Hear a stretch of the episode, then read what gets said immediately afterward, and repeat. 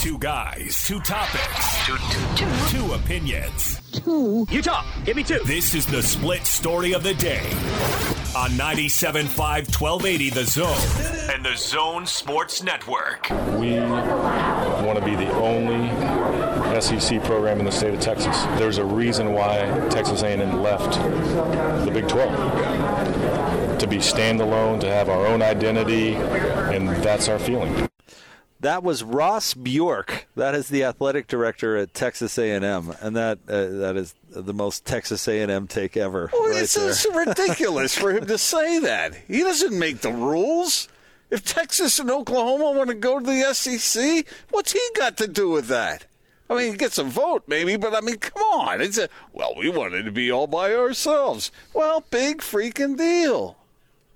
You really want Texas and Oklahoma No, to go to the SEC? I, I don't care. But it just seems like how certain people want to control everybody else. But see, this this is what I fi- find fascinating about these types of stories, and and I'm the weird guy that when people uh, are talking about, well, how would Texas do in the SEC? It's like that has nothing to do with anything. Yeah, that has nothing to do with with uh, with anything at all. Well, what's interesting about that is, so the the SEC has to get 11 votes to add new members. Mm-hmm.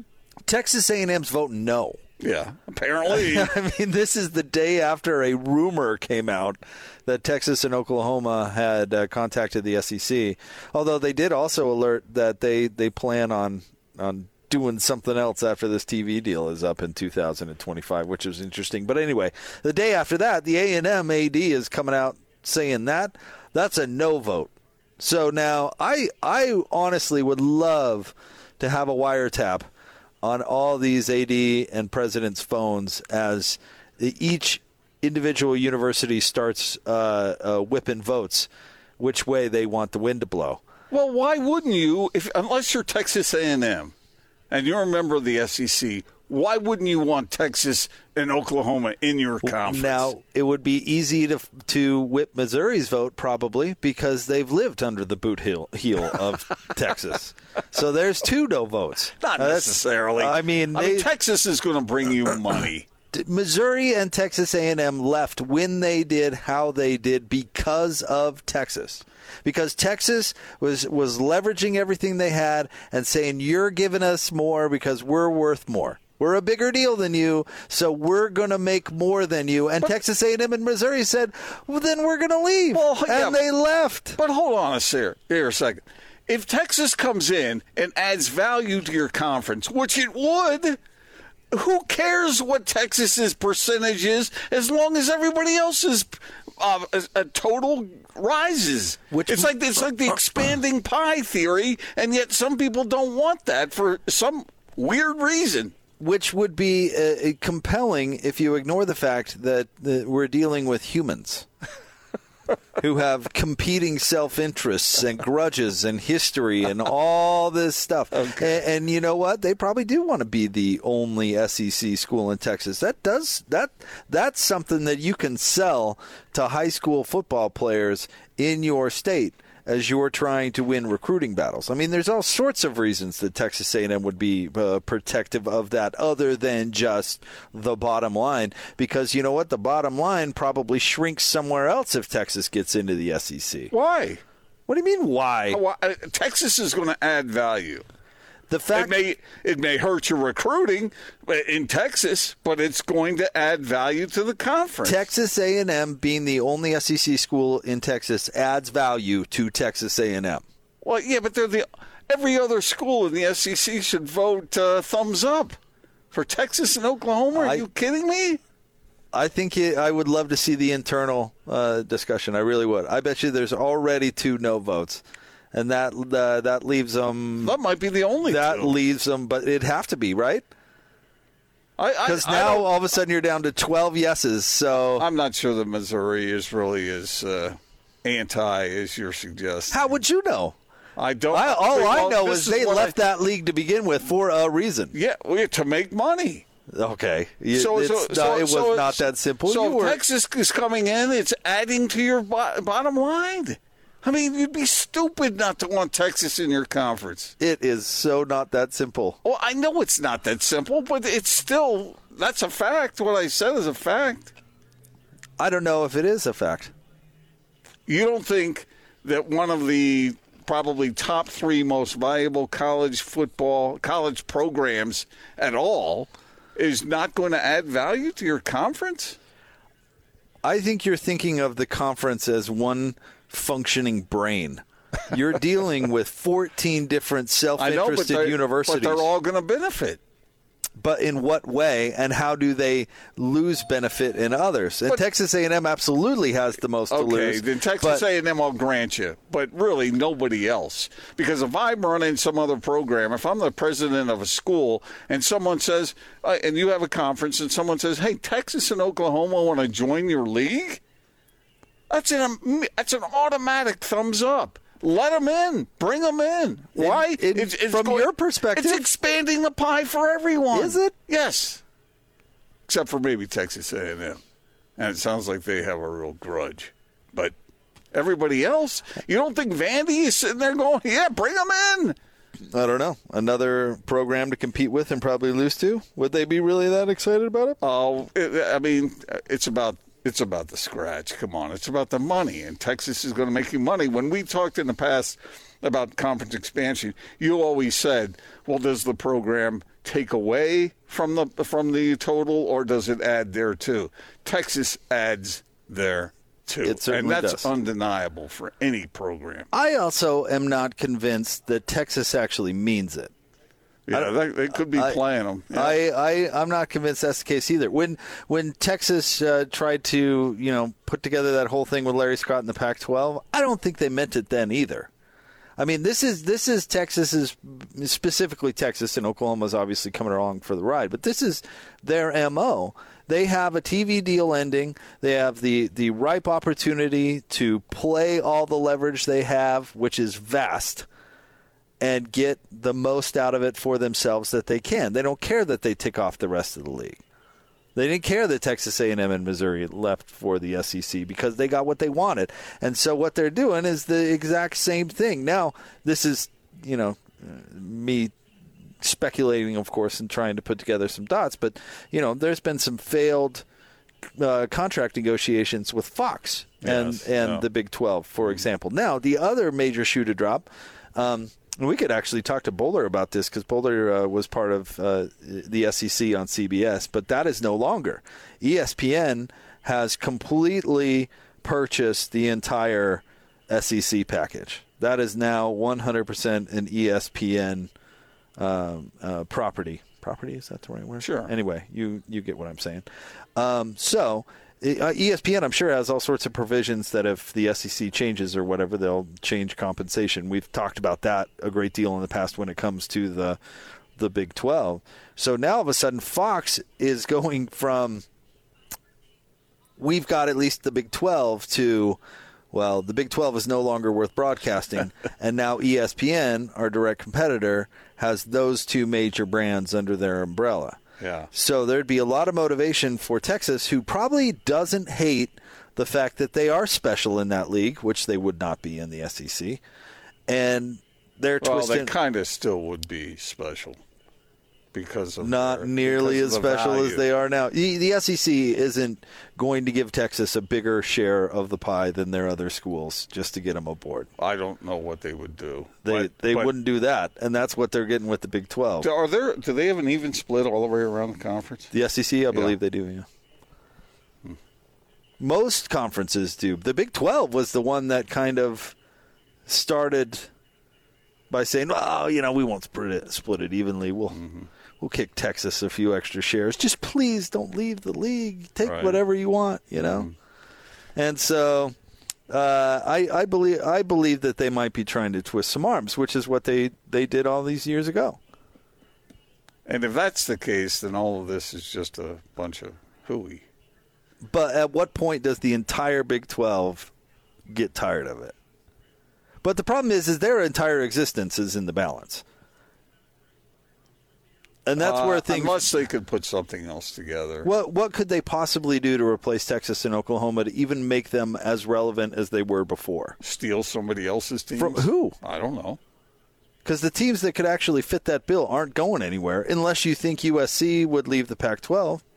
Yeah, I don't know. I don't know what. But why would they leave the. Pac-12 to join a weaker league? I, I mean, that doesn't make any sense.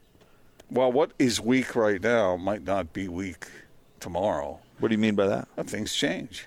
You know, values change.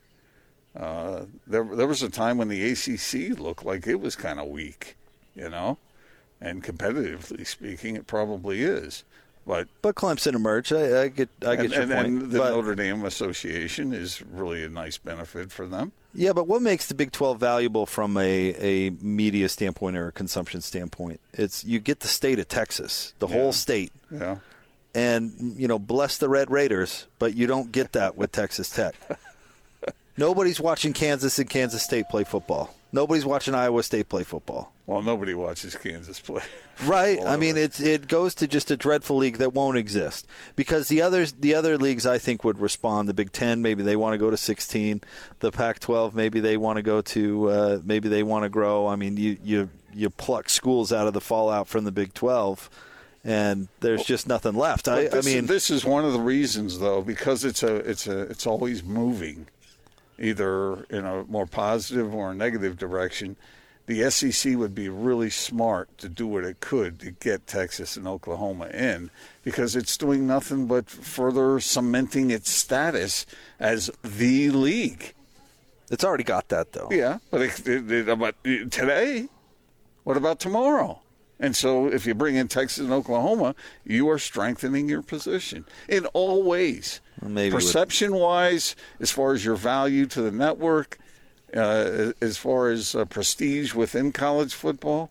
I mean, that would be a major coup for the SEC. And I understand that Texas football has been down a little bit of late, but it's got such value that the SEC would be idiotic not to bring those guys in. down a little bit as of late.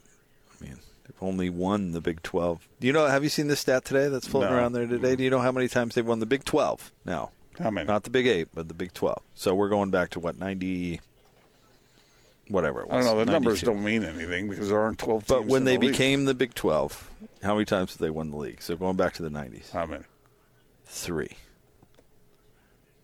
And yet their value is still high. I mean, yeah, but the, I mean, if we do want to talk on the field stuff, they'd get smoked in the SEC. Uh, maybe today, but again, maybe not tomorrow. They can't even win the Big 12. You talked about Clemson's rise. I remember when Clemson won the national championship the first time, everyone was like, who? Clemson? That was kind of a joke. And, you know, uh, things change.